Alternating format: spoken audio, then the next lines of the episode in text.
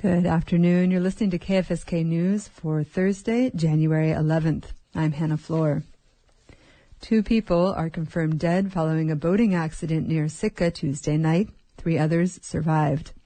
A helicopter from Air Station Sitka responded to the scene of an overturned vessel at 5:15 p.m. Tuesday near Chichagof Island, about 25 miles north of Sitka. Three people were safely recovered from the water by about 5:50 p.m. The Coast Guard cutters Douglas Denman and Kukui, along with HC-130 aircraft from Air Station Kodiak, also responded Tuesday night, tracked the vessel's drift, and searched the surrounding area for two people who remained missing. A dive rescue team from the Sitka Fire Department, along with a state trooper, arrived early Wednesday afternoon and deployed an unmanned underwater drone. The bodies of two deceased victims were found in the cabin of the vessel. Recovery operations will begin once on-scene conditions improve. Initial weather in the area was reported at 8 to 10 knot winds with 9 foot seas and below freezing temperatures. The three people recovered from the water were flown to awaiting emergency medical personnel at the Sitka airport. Southeast Alaska is prone to landslides. That's because of the area's heavy rain and the geology of the landscape. There have been deadly slides in Sitka, Haines, and Wrangell in the last decade.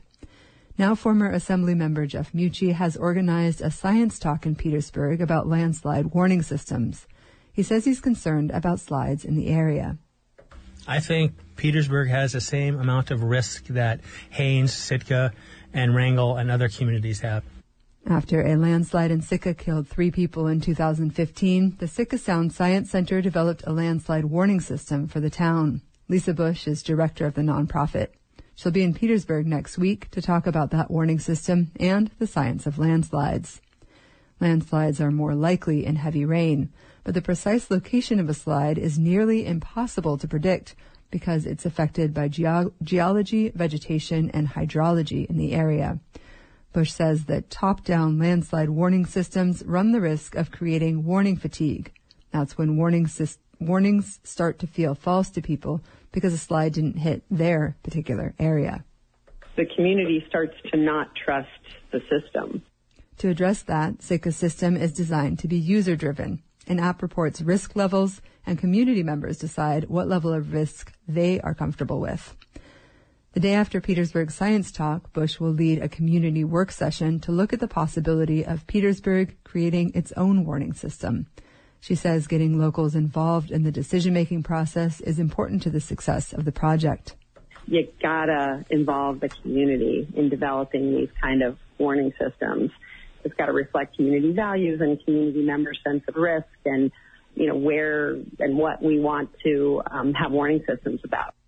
The Sitka Sound Science Center is now working with six tribal villages in southeast Alaska to create community-specific warning systems for those towns. The Science Talk in Petersburg is Wednesday, January 17th at 6.30 p.m. The work session is Thursday, January 18th from 11 a.m. until 12.30 p.m. Both will be held at the Petersburg Public Library and are open to the public. There's enough money in the state ferry system's budget to run seven ships this summer. But as Alaska Public Media's Eric Stone reports, it's unclear whether the Alaska Marine Highway System will have enough crew to operate them. The State Ferry System's Marine Director, Craig Tornga, says there's enough funding to put the Kennicott into service on cross Gulf routes connecting Whittier and southeast Alaska. That could allow the community of Yakutat to get its first port call since the summer of 2022. But in recent years, crew shortages have forced the ferry system to scale back its schedule. So will there be enough deckhands, stewards, engineers, and captains to run all seven? Well, Tornga says the ferry system has made some progress on expanding the ranks, especially in entry level positions, but he says it's unclear whether that'll be enough to run a full schedule. We're challenged right now for crewing, uh, but thankfully, you know, we, we have, um, plans and hopeful, uh, plans that we can operate a seventh vessel come the summertime, uh, subject to the crewing. And thankfully the budget supports that. For now, the Kennicott is scheduled to be laid up all summer pending crew. That would leave a schedule very similar to this past summer. At a ferry operations board meeting on December 1st, Tornga said the ferry system added 23 crew members over four months. But Tornga says the ferry system is still struggling to hire the U.S. Coast Guard licensed mates and especially engineers. those are hard to get. Um, there you have to get your sea time in additional to getting um, your certification. That's been a problem across the country. Last year, Washington State Ferries said it was facing unprecedented staff shortages. And it's not just passenger vessels. The U.S. Navy and Coast Guard are also short on sailors. Everybody's short, and so we are all com- competing heavily. Tornga says he needs about 30 licensed engineers from oilers to chief engineers. He says one priority is training lower level engine room workers to fill those vacancies. We are trying to build a pipeline there. Uh, the entry position there is wipers. Uh, we have plenty of wipers, but we got to continue to provide training for them to sit for their next certification, keep moving them up. But it's a little trickier on the bridge. A brand new mate or captain can't just roll in and start driving. Even if they're already licensed, it can take years for new crew members to get state mandated credentials so they're qualified to navigate the fjords and narrows of Alaska's coast. Tornga says they're trying something a little different, running the pipeline in reverse. Uh, we did uh, get an agreement for some uh, retirees to come back and, and help us through this stage. And that's been uh, very, very appreciated um, as they, they come with full pilotage and they help us through some of the areas where we're short right now. As of the beginning of December, Tornga says seven retirees represented by the International Organization of Masters, Mates, and Pilots had agreed to return to service.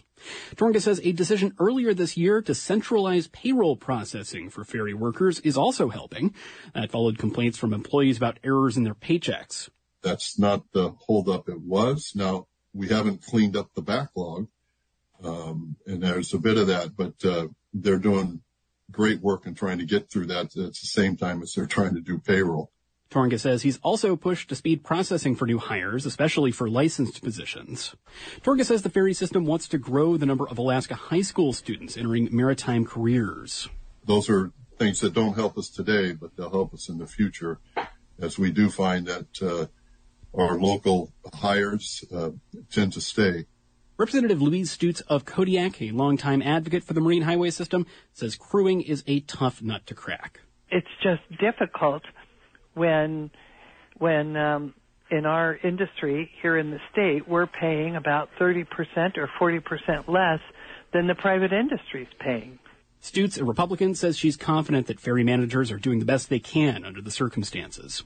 Senator Jesse Kiehl, a Democrat from Juneau, says he's pleased with the ferry system's efforts at creating a pipeline for the future. I think that uh, leadership is right on in trying to promote from within and, and grow our own expertise in the fleet. Lawmakers approved ferry funding through the end of 2024 during the last legislative session. Governor Mike Dunleavy's budget proposal, if approved, would provide a similar level of service in 2025. Reporting in Juneau, I'm Eric Stone. All-purpose vehicles have been street legal in Sitka for almost two years. Now riders want some of the initial restrictions rolled back, and they're getting support from the Assembly. Katherine Rose reports. All-purpose vehicles like ATVs and utility vehicles were legalized for street use in Alaska in 2022. Some communities opted out of the new regulations, but eventually Sitka adopted the new state law after adding a few more local restrictions, like quiet hours and a local permitting process.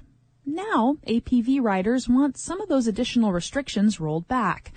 Specifically, they want Sitka to make manufactured two-seat all-terrain vehicles street legal.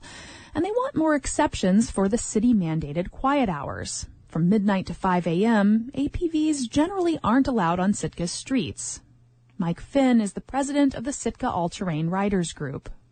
You can ride a bicycle, skateboard, motorcycle, car, truck, or whatever with zero curfews, but not if you're on an APV. Even without these two regulations, we are the highest regulated riding group in Sitka. Other communities and state law do not have these requirements of APV riders. And so tonight I'm asking each of you to vote in favor of this proposal to give APV riders a little more freedom on the Sitka roads. Several other Sitkans voiced support for the code update, including Sheridan Bacon. Uh, I have personally seen how uh, much of a positive impact that this has had for our community, and I think it's really important for our sidewalks to be plowed in the snow time, and they've done a really great job of that, and it helps to keep our elderly community and our walkers and our bikers all safe on their route to and from. Assemblymember J.J. Carlson said she'd support the ordinance, especially since they weren't going to repeal the quiet hours, just add another exception or two. it's not for just open hours for recreation at 2 a.m. I'm reading here, or when traveling to and from the airport or ferry terminal for departures and arrivals without detours or stops, or when snow plowing. And I think that's an important distinction, um, that it's not just uh, people um, going up and down the road for fun um, after midnight and, and, before 5 a.m. And because of that careful language, um, I'm very much in favor of this. Assemblymember Thor Christianson, who sponsored the original proposal to make APVs street legal in Sitka, said the changes were a reasonable evolution of the ordinance.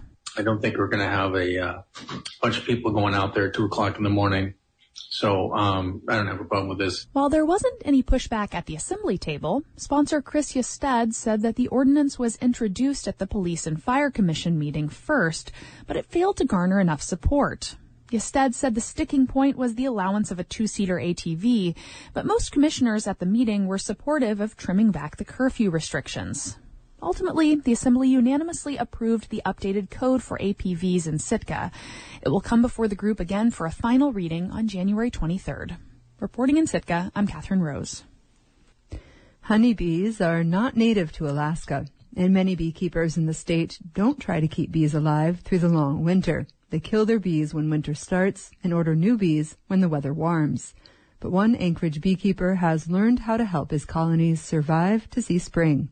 Alaska Public Media's Rachel Cassandra has more. It's a good day, huh? I'm on the top of 49th State Brewing's warehouse in Anchorage. Tim Huffman is showing me the bees he takes care of on the roof. They hired him to keep bees for sustainable honey for making beer. I have eight hives going into winter here. Each hive box is made of polystyrene, a condensed styrofoam material which retains heat much better than wood and each stack of boxes is packed with foam insulation on all sides. Huffman points to a small hole at the base of one of the hives. If it was a little warmer, even just five or six degrees warmer, we could see them crawling around in that little entrance. Uh, they're in there nice and toasty. The insulation is one of the keys of getting these bees through the winter. The bees generate heat by vibrating their flight muscles, and insulated hives seal it in, keeping the colony warm. Huffman estimates Alaska has at least a thousand backyard or non-commercial beekeepers. Many keep colonies for beeswax and honey. Huffman says in some places, honeybees can survive cold winters in the wild as long as they find an insulated space to live in, like a hollow in a tree. But he says Alaska's winters are too long. Like North Dakota, Montana, Michigan, there's feral bees that successfully overwinter on their own in those climates but they get a couple of things we don't get. They get occasional warm spells and they also get early pollen and, and nectar much earlier than here. Alaska beekeepers have to make sure their colonies have enough food to survive the winter. Huffman gives his colony extra sugar syrup in the fall so they can save it for the winter, and he puts sugar in their hives early in winter just in case they run out of food. He says learning how to keep his bees buzzing through the winter has been a lot of trial and error people need to use modern gear and modern methods. I get my bees through the winter not because I'm some genius that figured out some trick. It's because I'm stubborn and I know how to use the internet. Huffman tries to pass on that knowledge to as many people in Alaska as possible. He's involved in local beekeeping communities and he runs a YouTube channel with tips for Alaska beekeepers. Anchorage beekeeper Christine Wilcox is one of Huffman's converts. She'd struggled to keep bees alive for seven winters. Not being able to overwinter was frustrating and I tried very hard. I had wooden equipment just like most people start. That was what was available. In past years, she'd ended the winter with just a small clump of bees huddled together for warmth. But last winter, she learned about Huffman's methods. She switched to polystyrene hive boxes and insulated them. She loaded up her colonies with a lot of food and when she opened the boxes last spring, things looked different. When you look at the top when you open them, if you see lots and lots of bees on the top of the frames, if you see lots of bees, that's a really good sign you have good density. And they were very dense. All three of her colonies survived through last winter. I was dancing. no, totally giddy. You know, it's just like when you realize that they've overwintered, I was elated. I'm attached to my bees in a weird way, but they're my buddies, and even though they'll sting me, but they're my buddies. Back on the rooftop of 49 State Brewing, Huffman points at the hundreds of dead bees that dot the snow around the hive. So you can see there's dead bees. There's dead bees all winter long. So, you know, there are bees that are going to die. The most important thing is that there are way more bees alive on the inside than there are dead bees on the outside. Huffman says as long as enough bees make it to spring, the colony can survive another year. In Anchorage, I'm Rachel Cassandra. For KFSK, I'm Hannah Floor.